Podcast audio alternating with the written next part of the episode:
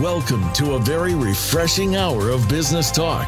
This is the future of mobility and manufacturing with Game Changers, presented by SAP. The best run businesses run SAP. You'll hear from the innovators who know how to use game changing technologies and business strategies to shake up the status quo in the automotive and industrial manufacturing industries and supporting ecosystems, and help them move in exciting new directions. Now, here's your host and moderator, Bonnie D. Graham.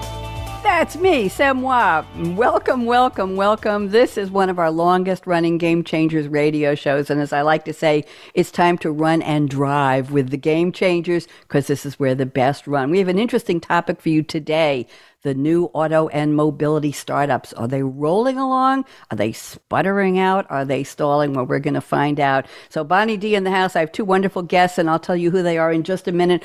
Guests, before I introduce you, wave hello to LinkedIn. We are live streaming. We're happy to be here. And hello to Thomas Pohl and Judy Cubis and David Dunn, people behind the scenes as sponsors of this series. So let's talk a little bit. I have a quote from Eric Ries, R I E S.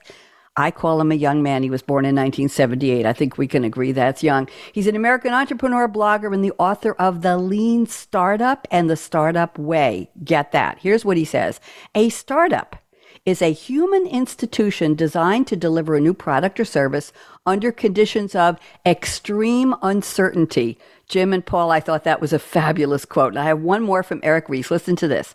There was a study done in the early 20th century, early 20th, of all entrepreneurs who entered the automobile industry around the same time as Henry Ford. Guess what? There were 500 automotive companies. They had funding.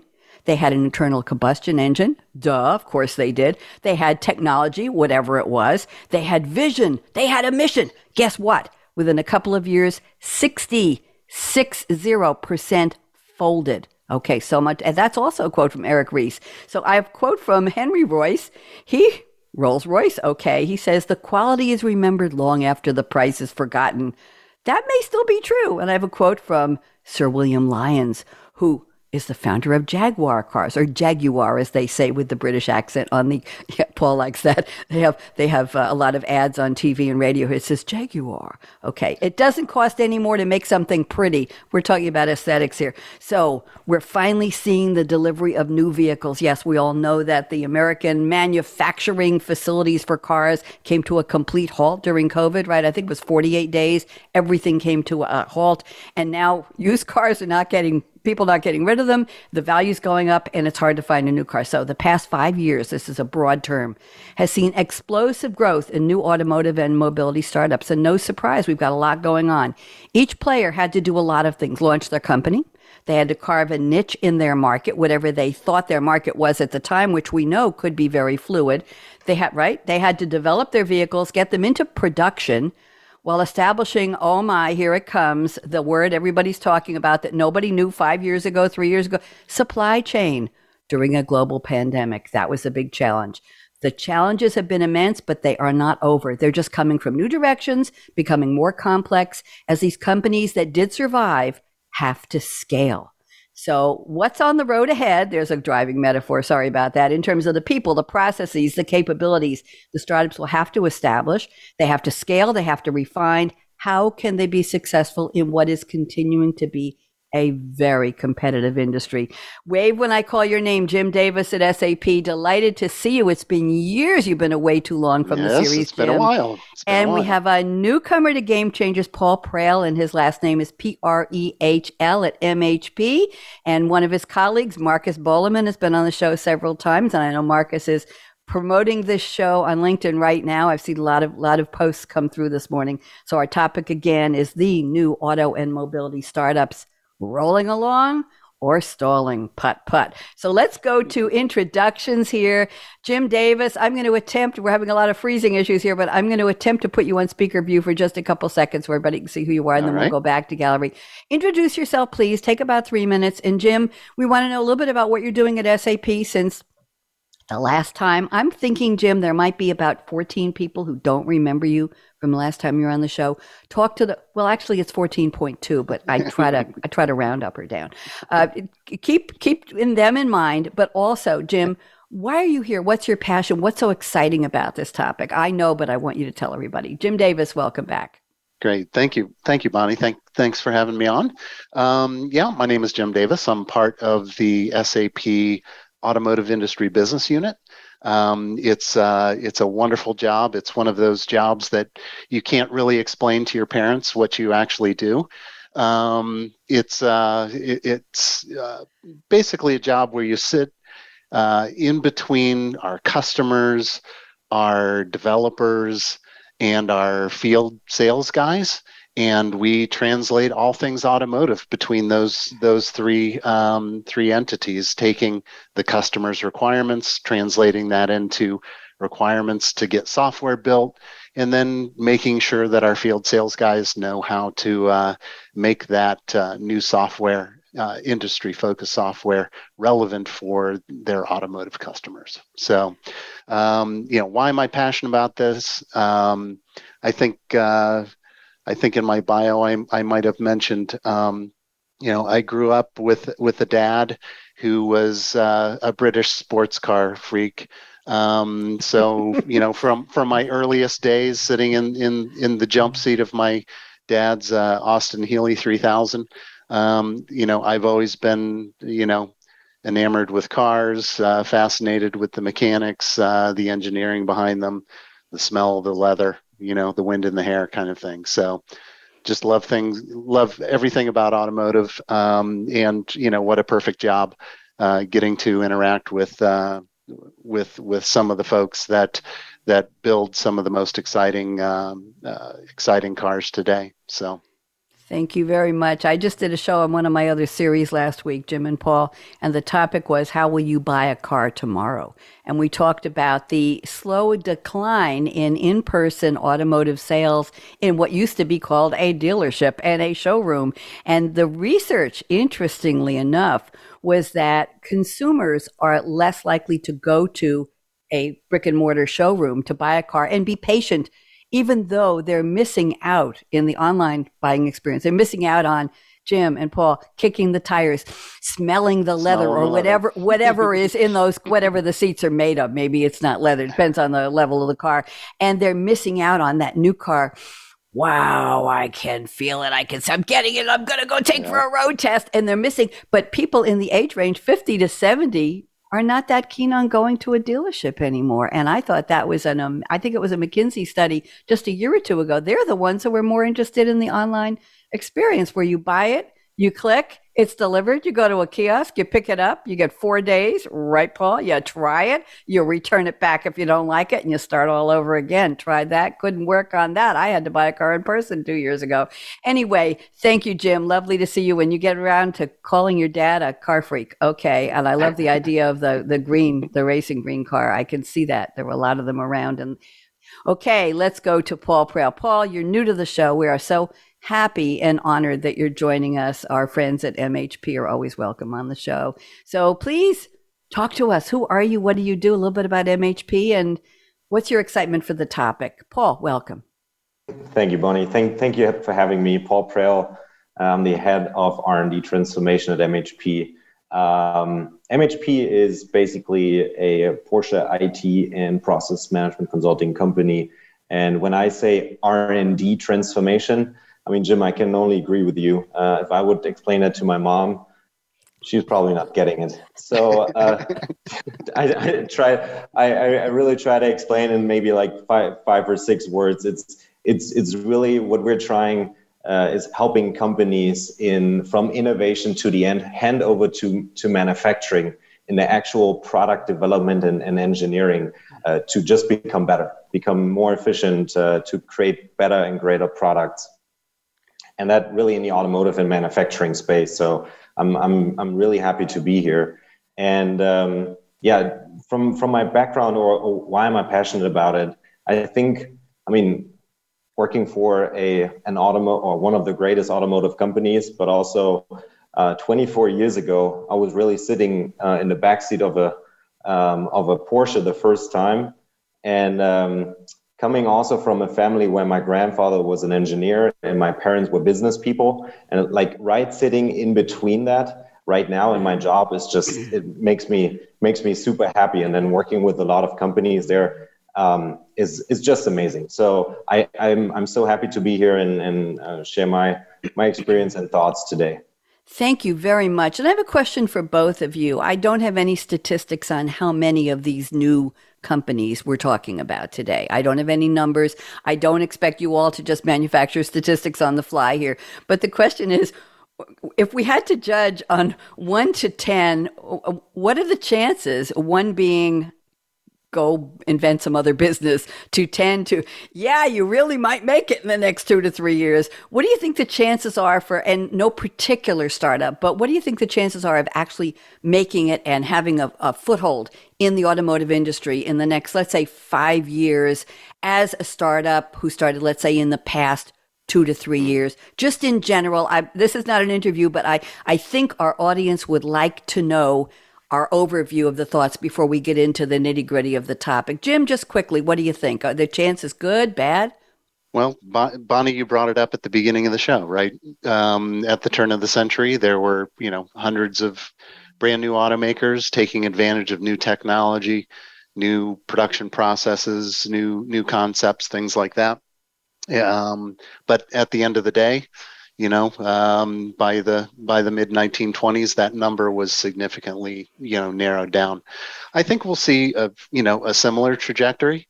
Um, you know there there will be a few uh, survivors that that will you know do some great things. They'll be the next big you know uh, big automakers in uh, you know for the next century. Um, but a lot of them you know may get acquired may you know go the way of the dinosaur? Uh, we just don't know. But um, you know, picking a winner, totally impossible. We we won't know until uh, until we see it.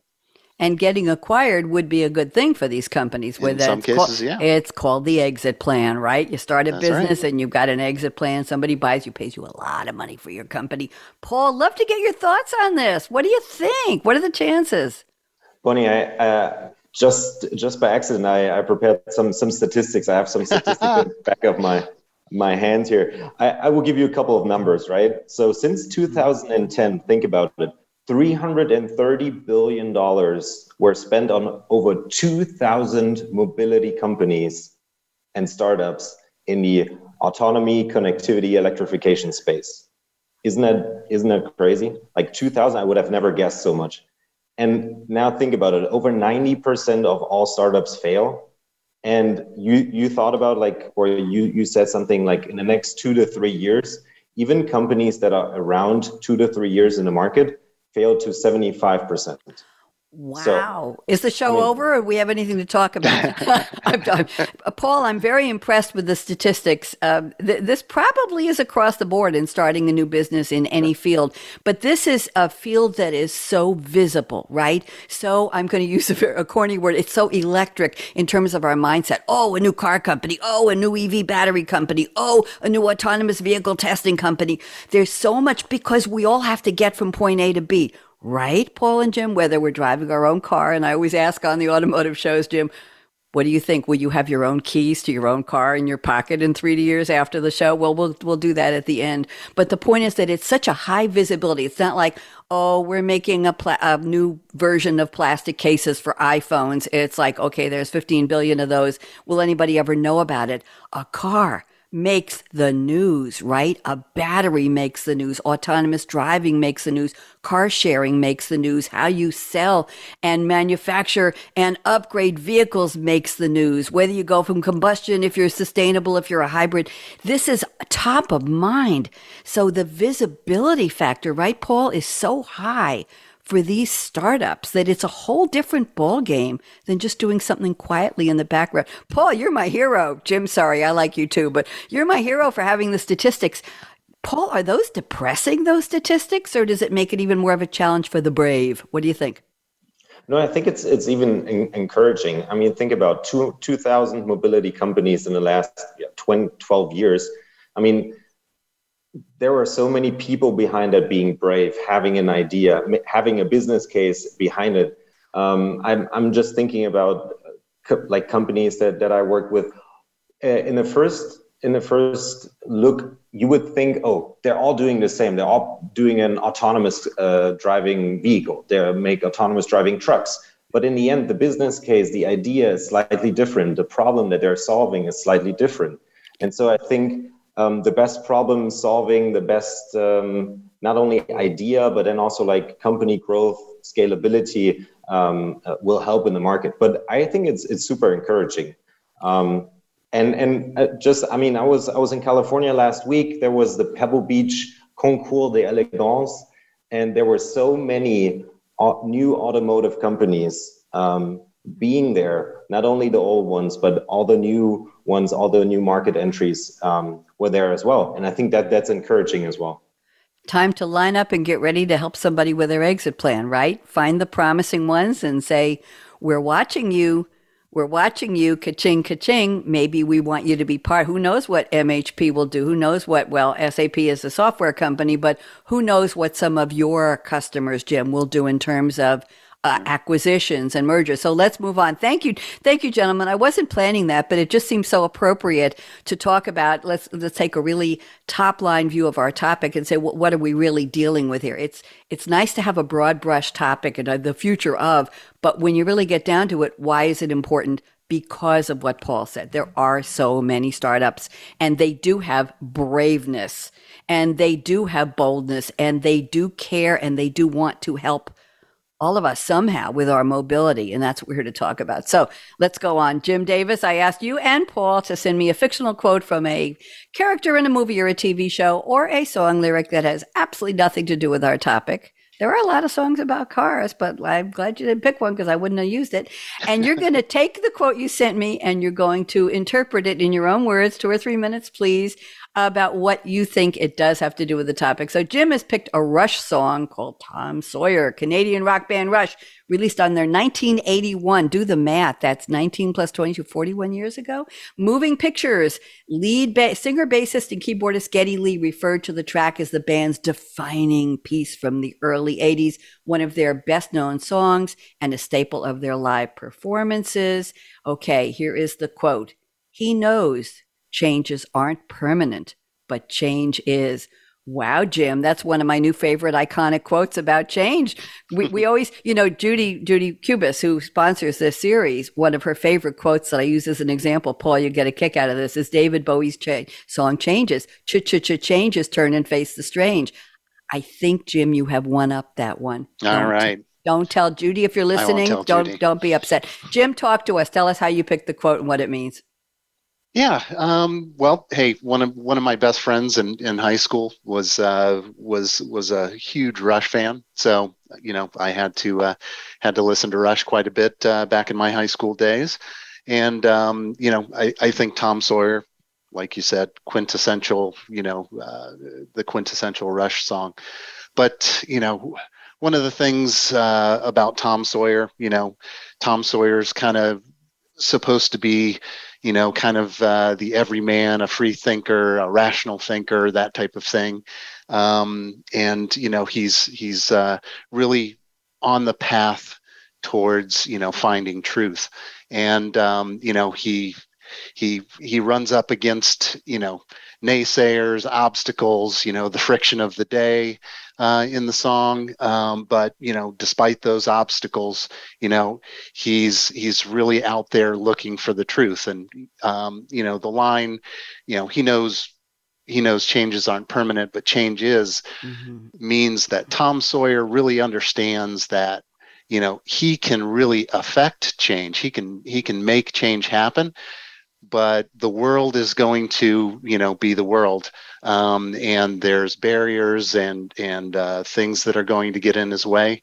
Um, uh, so that he has to realize that you know no matter what he can do to to to change the things that uh, that he can uh, the only constant thing uh, in life is that change is going to happen. And sometimes you can you can influence it you can control it but sometimes you're just uh, you're not in the driver's seat you're in the passenger seat so Thank you for that driving metaphor. Go. I appreciate that very much. I tried in my opening with the stalling or sputtering along and vroom. We want to, we want these startups to go vroom, right? Thank you very much. I like I like the quote and it's very well put for the topic. So change is our constant right now. Absolutely. It has been. Is anything in the world what we thought, not getting into politics, not getting into health, but everything is different right now because we're in, in an era of change. Oh, can I copyright that?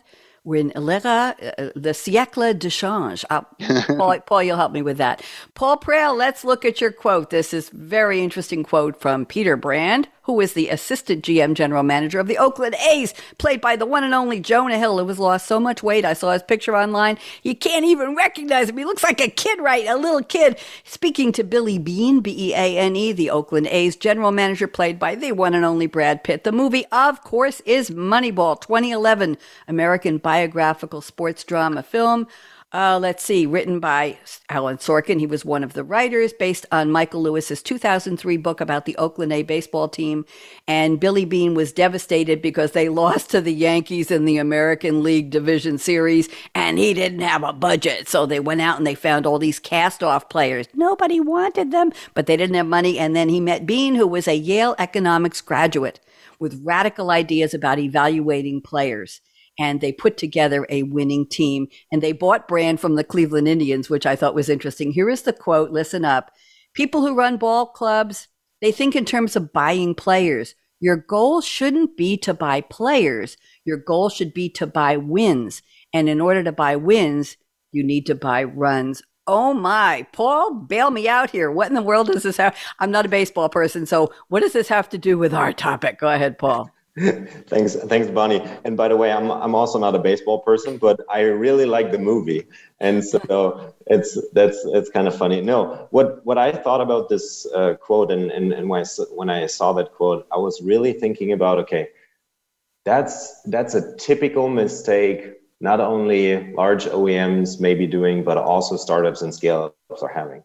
They always think, or or they typically look for the obvious and if you would just go for the obvious, just buying the right players, buying the most expensive players, and therefore going into the most maybe um, or into the best market, looking just for the best product, what is out there, what can we maybe copy, what can we uh, bring out in the market. No, if if you really want to sustain, from my perspective, if you really want to sustain in the market, you should not go for the obvious, but really think think twice and then not go for for buying the best players, but maybe going uh, for buying runs, and therefore buying uh, and and looking for what can make me really successful in the market. And I think that's that that's that's a good starting point for the discussion today. Thinking outside the box, right? Don't don't go for the obvious. And interesting in the field of startups in automotive and the big term of mobility they have to go for the niche, don't they, Paul? They have to find what is that little thing that's missing when you want to invent something, create something. You can't say, I'm going to do, I don't know about me too. Well, it's a car. Okay. It has wheels. It goes, right? How does it go? What does it look like? What does it feel like? What are the emissions? Is it sustainable? Is it something that's going to not contribute to the climate issue? Is it something that people are going to enjoy driving? Is it at a price point? But you got to find that niche, that one. And that's why I quoted Jaguar in the beginning, it, it, people remember the quality, the design past what they paid for it. You've got to find that niche. People, I think we're all into niche thinking right now. What's a little different? What's going to make me feel better? What's going to make my life better, what's going to help me contribute possibly to making the world better, not damaging the climate anymore. There are all kinds of all kinds of strategies and all kinds of value judgments, right, Paul and Jim, today. So the question is what what is the niche? And then the, the big thing now is I want an electric car. Where am I going to plug it in? Where's the charging station? How mm-hmm. long am I going to sit in a parking lot for three hours waiting for the battery? Do I get to my friend's house for dinner or I get stranded? What's it going to cost me? All kinds of things. And where are the chips? Where are the chips? They're in the Toll House chocolate chip bag, but they're not they're not available coming into the manufacturers. So much to think about. Thank you both for your quotes. I appreciate it. Let's move on to our roundtable formal roundtable. Jim Davis, I'm looking at statement number one. This is really basic. Let's talk about this. Take two to three minutes, unpack it, please, Jim, and then I'm going to ask Mr. Paul Prehl. Paul, you know the instructions. Sit on the edge of your chair. You don't want to miss a thing that Jim is going to say. And I want you to agree or disagree and take your time with that. And then I'll pick a statement from you, Paul. I'll put it in the chat for you and we'll go back and forth.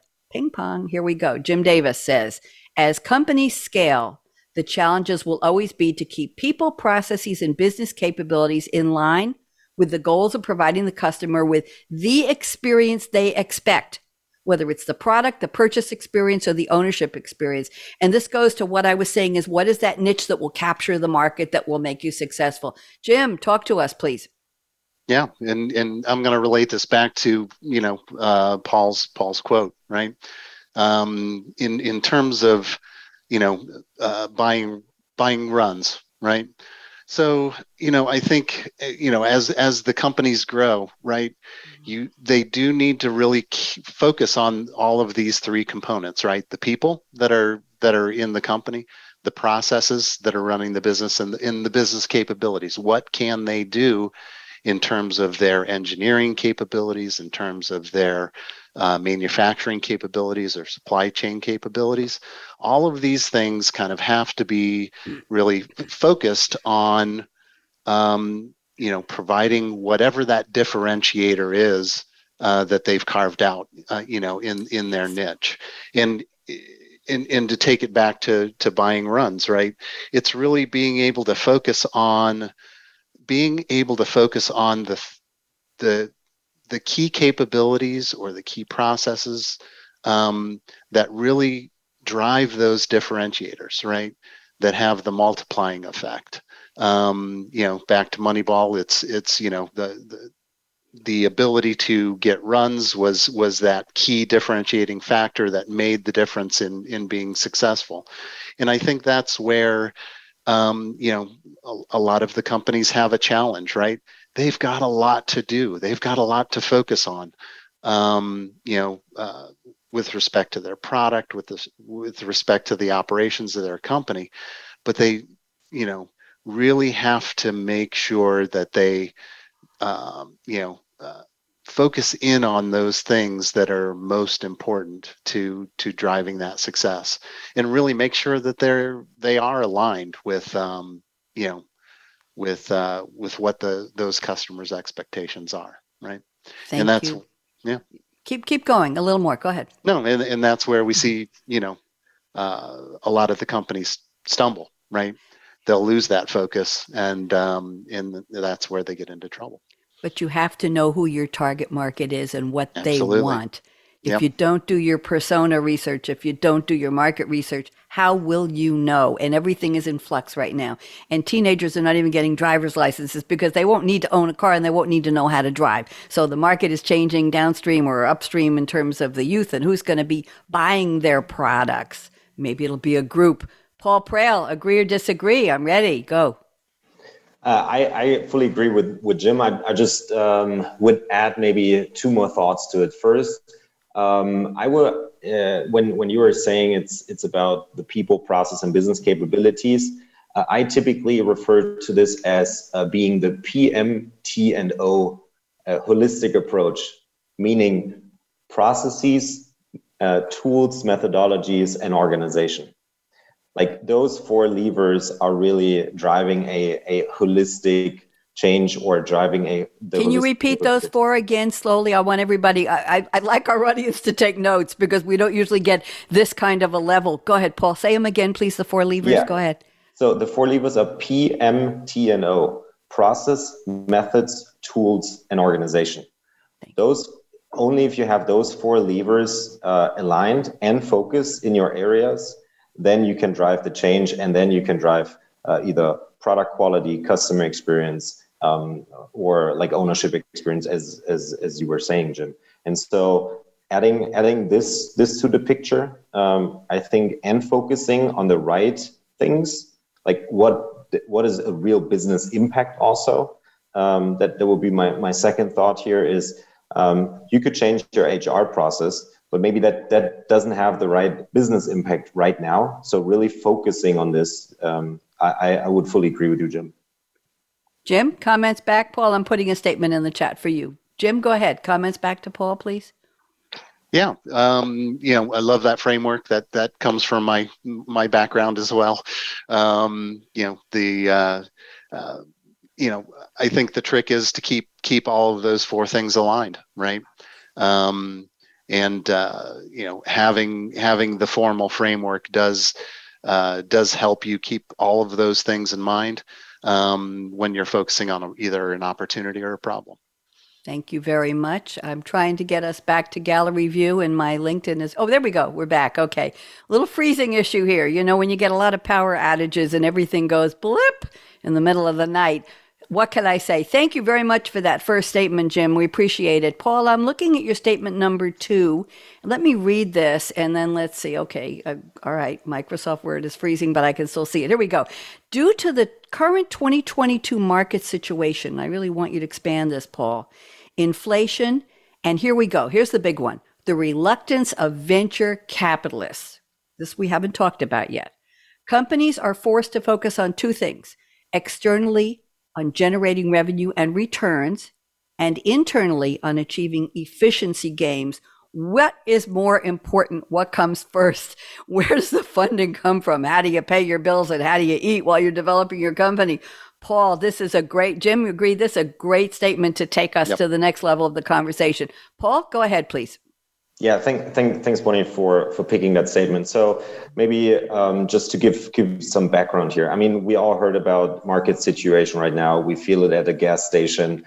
Um, like everyone is is is realizing that on on their own, but especially um, young companies, startups, and scale ups uh, in in specific um, need to deal with that on a way larger scale. Um, again, I have, have some just to to fill that with with some statistics. If we look at just the funding uh, by stages, so I mean, in the in the startup scale up stage, you you typically have like seed funding, early stage, late stage technology growth, and if we just look from the peak end of 2021, where a lot of deals were made with a lot of money, we we just know every day in the news 100 million spent on this company 100 million spent here if we look at it now especially late stage. So the companies we're talking today, um, this funding just uh, reduced by over like 25 to 30 percent.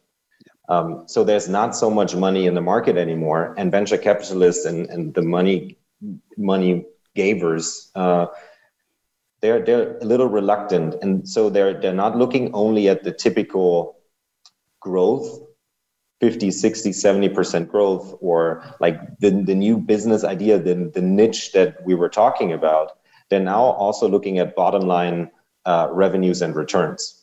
And so the focus of those companies now is on really delivering the product. It's not so much anymore on building the next great company building the next super software building the next um, testing maybe even the third or fourth prototype now it's really about focusing on how can we ramp up production, how can we bring that to the market, and how can the business case that we thought about uh, make sense and really uh, create returns. And that is contrary to looking internally. So everything we talked uh, about before, looking internally and creating efficiency gains internally, working on processes, um, creating IT capabilities, etc., cetera, et cetera. So this balance now because of not having so much money in the market, um, looking into bringing out a product fast, but still growing and still trying to be more efficient, create a culture, create collaboration internally. That's one of the biggest um, um, things I, I currently see in the market. Thank you. Very, very important to cover this part of the topic. Jim Davis, we let yeah. Jim. Are you sitting on the edge of your seat? You got absolutely okay. Please, go, go, I said that to Paul. It's time for you, Jim. We'd love to get your POV on this. What do you think? Yeah, and and Paul, I agree. It's it's it's it's a big shift in in the funding situation for all of these companies, and I think it's it's starting to drive. Um, even some strategy changes, right? So we're we're starting to see companies um, really, like you said, focus the sh- uh, or shift the focus onto um, either getting vehicle production ramped up a little bit quicker, getting vehicles into the market and into customers' hands to get that revenue um, coming in as a funding source that that um, uh, that can drive the, the, the company forward. Um, we're seeing some companies shift focus uh, maybe to uh, a little bit different uh, vertical integration strategies, moving into battery production um, for EVs so that they can um, not only secure their own battery supply chain for their own vehicles, um, but potentially become uh, suppliers to other uh, EV manufacturers and thereby also um, get a different source of revenue right from from other EV companies um, that are that are uh, buying batteries from them. Um, I think I think this uh, this will definitely shake a lot of uh, a lot of the uh, companies out, you know, um, uh, into M and A or or out of the market, that type of thing. But I think it will also force the companies um, uh, to to really focus on on striking that balance, right? On on uh, doing things better from uh, an internal efficiency mm-hmm. standpoint, as well as you know uh, continuing to accelerate the introduction of the product, right? Um, so I think I think we will see some shifts in strategy um, due to the money starting to dry up mm-hmm. and and some of the economic factors. But um, but I think overall it'll make the companies that do survive um, uh, to be much more healthy um, because they will have had to go through this. Uh, um, I don't know uh, th- this this cauldron um, to uh, make sure that they're they're going to be tough as nails, right? I think one of the other interesting pieces here is um, it is driving the new companies um, to uh, basically get into the game of uh, let's say the incumbents, right?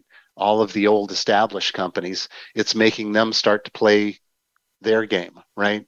Where the name of the game is how do you produce vehicles in uh, you know with high quality at scale with efficiency um, and that's also going to be a tough new reality for a lot of these companies um, because uh, as as the first entrant into the market elon musk mentioned right making cars is hard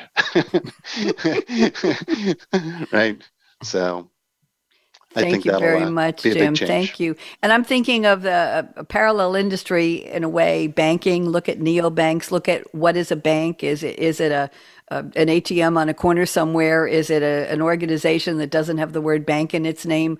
Look at the the mushy lines, the blurred lines, if you will, of of that industry, and look at what mobility and automotive is becoming. Is it batteries? Is it charging stations? Is it chips? Is it a car? Is it what used to look like a car? Is it a Jetsons thing? What is it? Is it a ride sharing? Is it a car sharing? Is it a is it a fleet management? What is it? There's so many places it could go.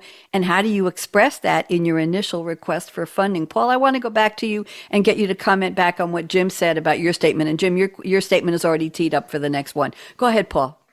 Yeah, th- thank, thanks, Jim. So maybe maybe two two things. First, I really like the idea of um, uh, like the companies that will survive the current situation uh, will sustain. I mean, there's this. Uh, uh I'm not saying a quote, but maybe maybe a little sentence of a metal is forged in the fire, right?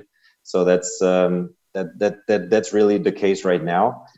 And I also like the idea of like vertical integration or even being a vertical integrated supplier. So creating new revenue streams, maybe the, the, the things that um, a scale up is really comfortable with, just bring that to market. Work um, with, with other companies, maybe um, more traditional OEMs in a specific space and provide a battery, provide a drivetrain, uh, maybe provide your autonomous vehicle stack and, and, and, and mm-hmm. sell that or what's also driving is maybe a, a totally di- di- different idea is the introduction of new um, contract manufacturers that are spe- specifically um, looking or, or are spe- um, specialized in EV automotive manufacturing.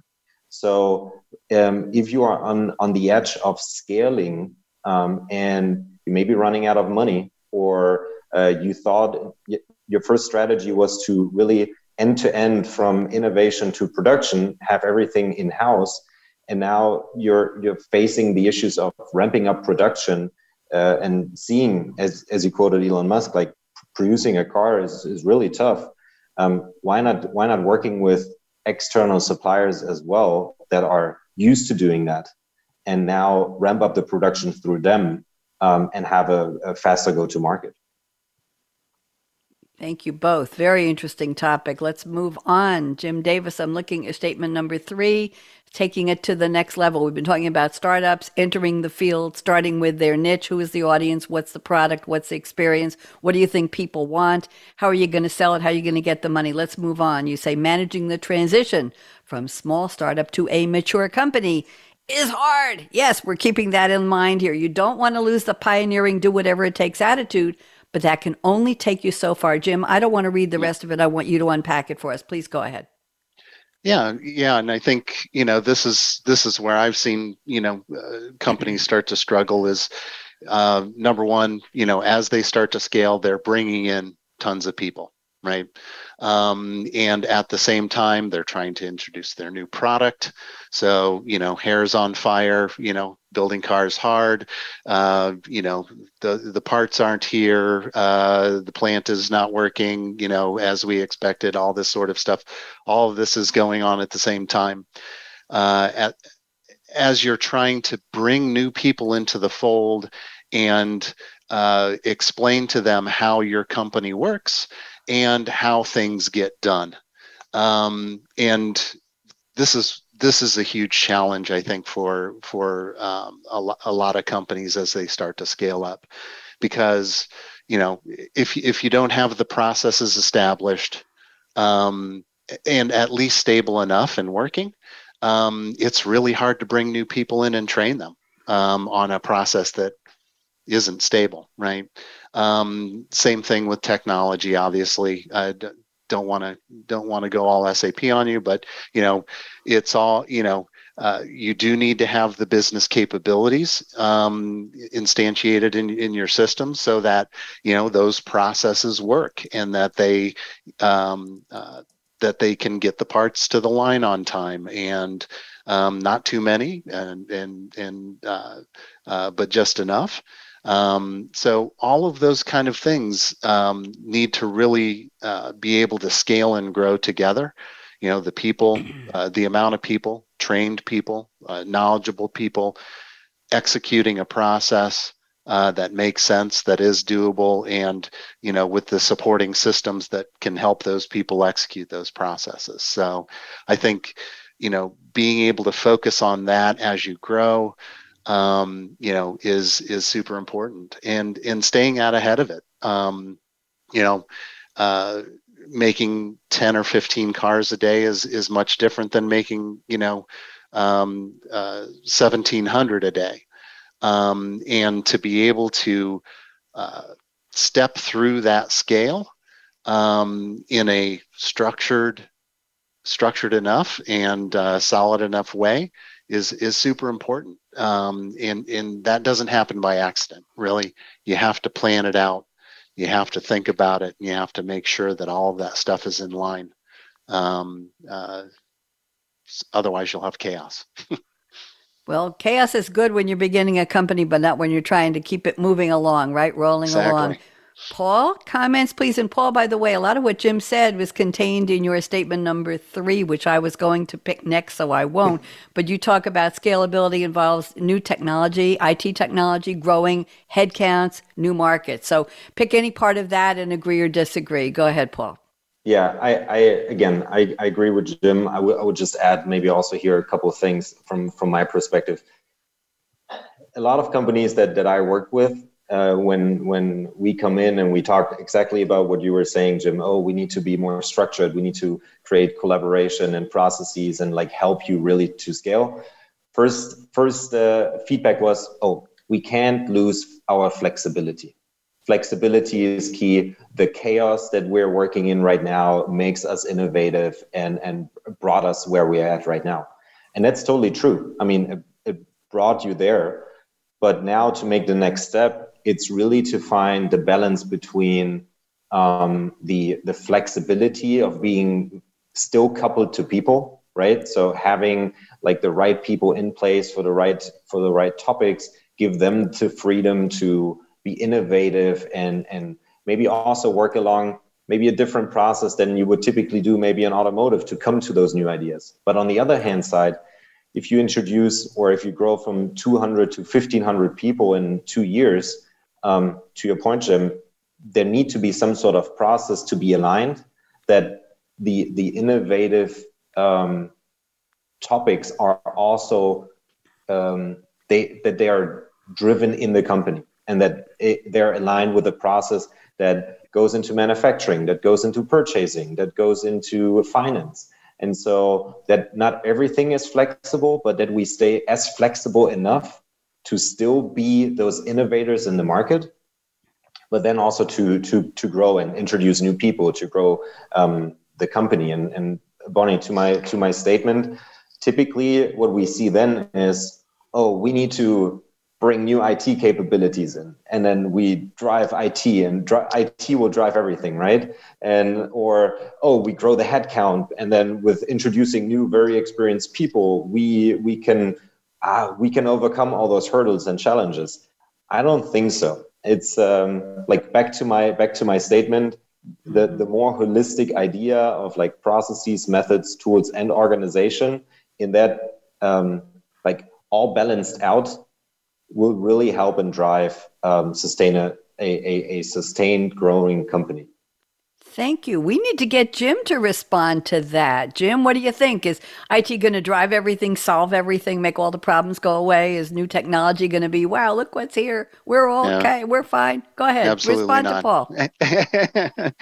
I don't think technology is, is is is really the answer. I think I think the people in the processes or or the the, um, the the process tools methodology really needs to drive the technology, right? Um, uh, because that's um, uh, that that's that's really how that gets done. Um, uh, because at the end of the day, it's it's the people that are going to be driving the processes, um, and uh, they need to be bought in. They need to be aligned and and and and make sure that they uh, keep the train running, right? and you know the interesting thing too paul that you mentioned right is is you know you don't want to lose that innovative spirit um, uh, uh, but you can't you can't live in chaos right uh, the entire time. So you need some very structured some very conscientious and very orderly people in your organization right that uh, that that live inside of boxes and build boxes and, and build borders. Um, so you know I, I think the big trick is to to really uh, you know make that organization live right on that that fine line um, between order and chaos right um, and uh, um, you know keep the spirit, but make sure that the people uh, have a chance of uh, you know getting the job done because the job's stable. I have a question for both of you. We have oh seven minutes left. I have one more statement from Jim. I'm going to read if we have time. But my question for both of you, and let me start with Paul on this one. If we had to write out, define the persona of the best person to lead a startup in this in this environment, in this field, something broad called mobility. We've talked about a lot of options here, who could have the personality, the perseverance, the processes. I'm on a P rant here, you know.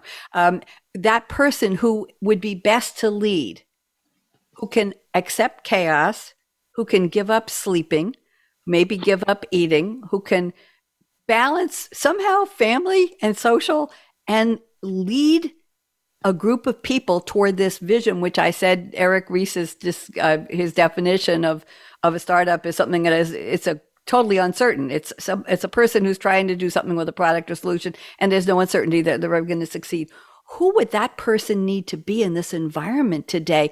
I think that's something we can address right now on the fly. This wasn't planned, but I know the two of you can handle this because this is part of the discussion. And and Jim, you may remember, I always try to take the topics back to the people. Back yeah. to who are the people who do this? We say a company should, and you should, and you need to. Well, who is the you?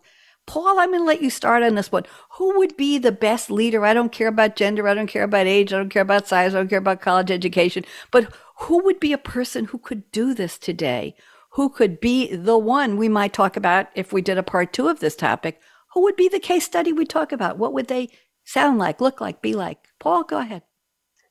Great question, Bonnie. Um, so while you were speaking, I was trying to to think about a couple of um, um, characteristics, and and I would say it's a visionary strategist Ooh. that can a visionary Ooh. strategist that can communicate this vision and strategy down to um, down to the shop floor at, at, at, at least and is also eager enough to roll up the sleeves and get the things done.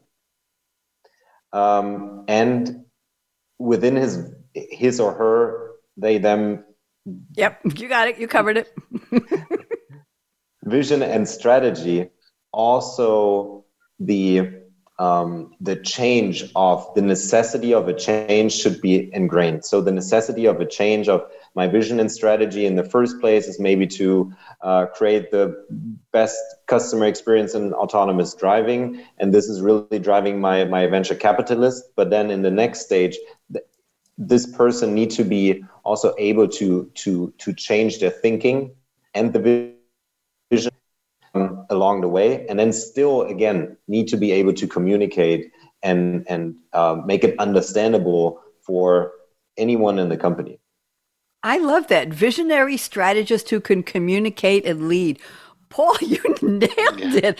Totally I, nailed it. There's a job description. Somebody get the somebody put this out. Some Jim, we got to get your. We have three minutes yeah. left, so I think this will be our, our closing statements. Jim, what do you think? Agree or disagree with Paul? And you feel free to add words to that no, job description. Go no, I, I I totally agree. But what, I think what the most interesting that thing that that Paul points out is the absolute rarity of the person that he described, right? Um, you know, creative people um, are often the, the, the most incredible people to uh, come up with uh, with new ideas, with with uh, new companies to start new companies, but but they often fail because they don't have the conscientiousness and the orderliness to be able to organize and communicate and make that vision into a reality right?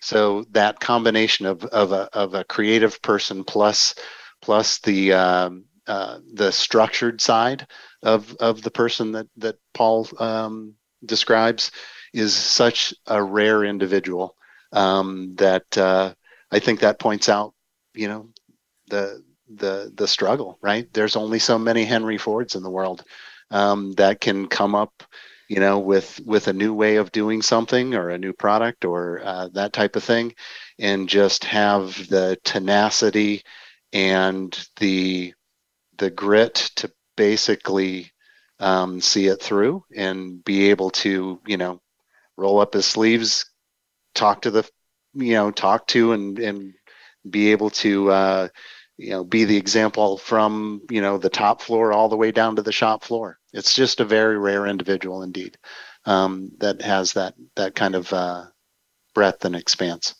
Tenacity grit Wow, we, we've come up with, I think we've developed a persona. This, this would be interesting to start this as a, a thread to see if we get comments. We've got quite a few people watching this on LinkedIn, and I want to say thank you to our viewers. People have stuck with us the whole time. Usually it's one or two. We got more than that, and I, I appreciate that. Interesting question is who would be, and we're not picking, I, I love the way you said, Paula, he or she or they. It's, it's obviously anybody who identifies as anything, but yes, thank you. Uh, Matt just told us we have two minutes left, so we're just about there. Uh, interesting because it does always come down to the people, right? The person can be structured, the person can be holistic, the person can be process oriented. They, but I loved Jim what you said. Rare. It Very is rare. rare. How many heroes? And, and look at my opening again that there were over 500 companies that had everything that Henry Ford had. And 60%, I'm surprised it was only 60% that failed. Aren't you, Paul, with your statistics? 60% failed out of 500? That leaves a heck of a lot, but that was a long, long time ago. So my question to both of you before we end is, let's see, today is 2023. We're August. Oh, sorry, 2022. I lost a year. Whoops.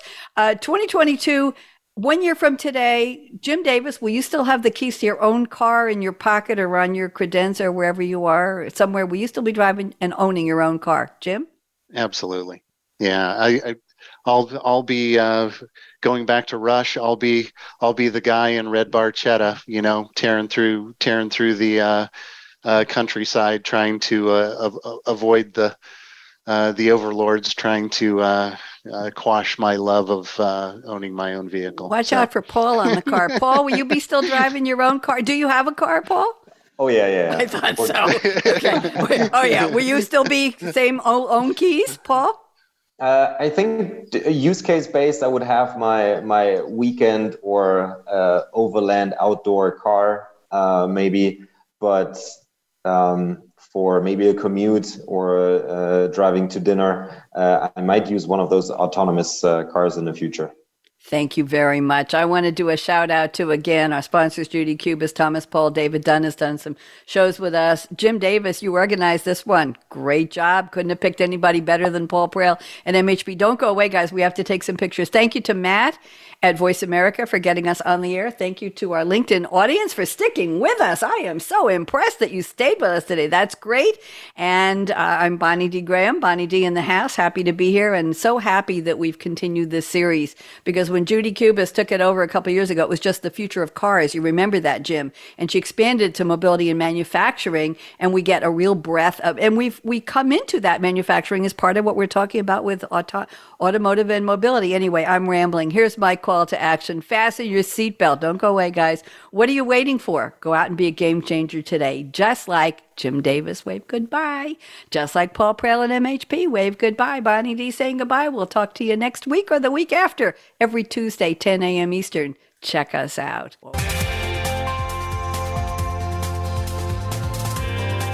Thanks again for tuning in to the future of mobility and manufacturing with Game Changers, presented by SAP. The best run businesses run SAP. To keep the conversation going, tweet your questions and comments to Twitter hashtag SAPRADIO. Please join host Bonnie D. Graham again Tuesdays at 7 a.m. Pacific, 10 a.m. Eastern Time on the Business Channel. We wish you a positively game changing week.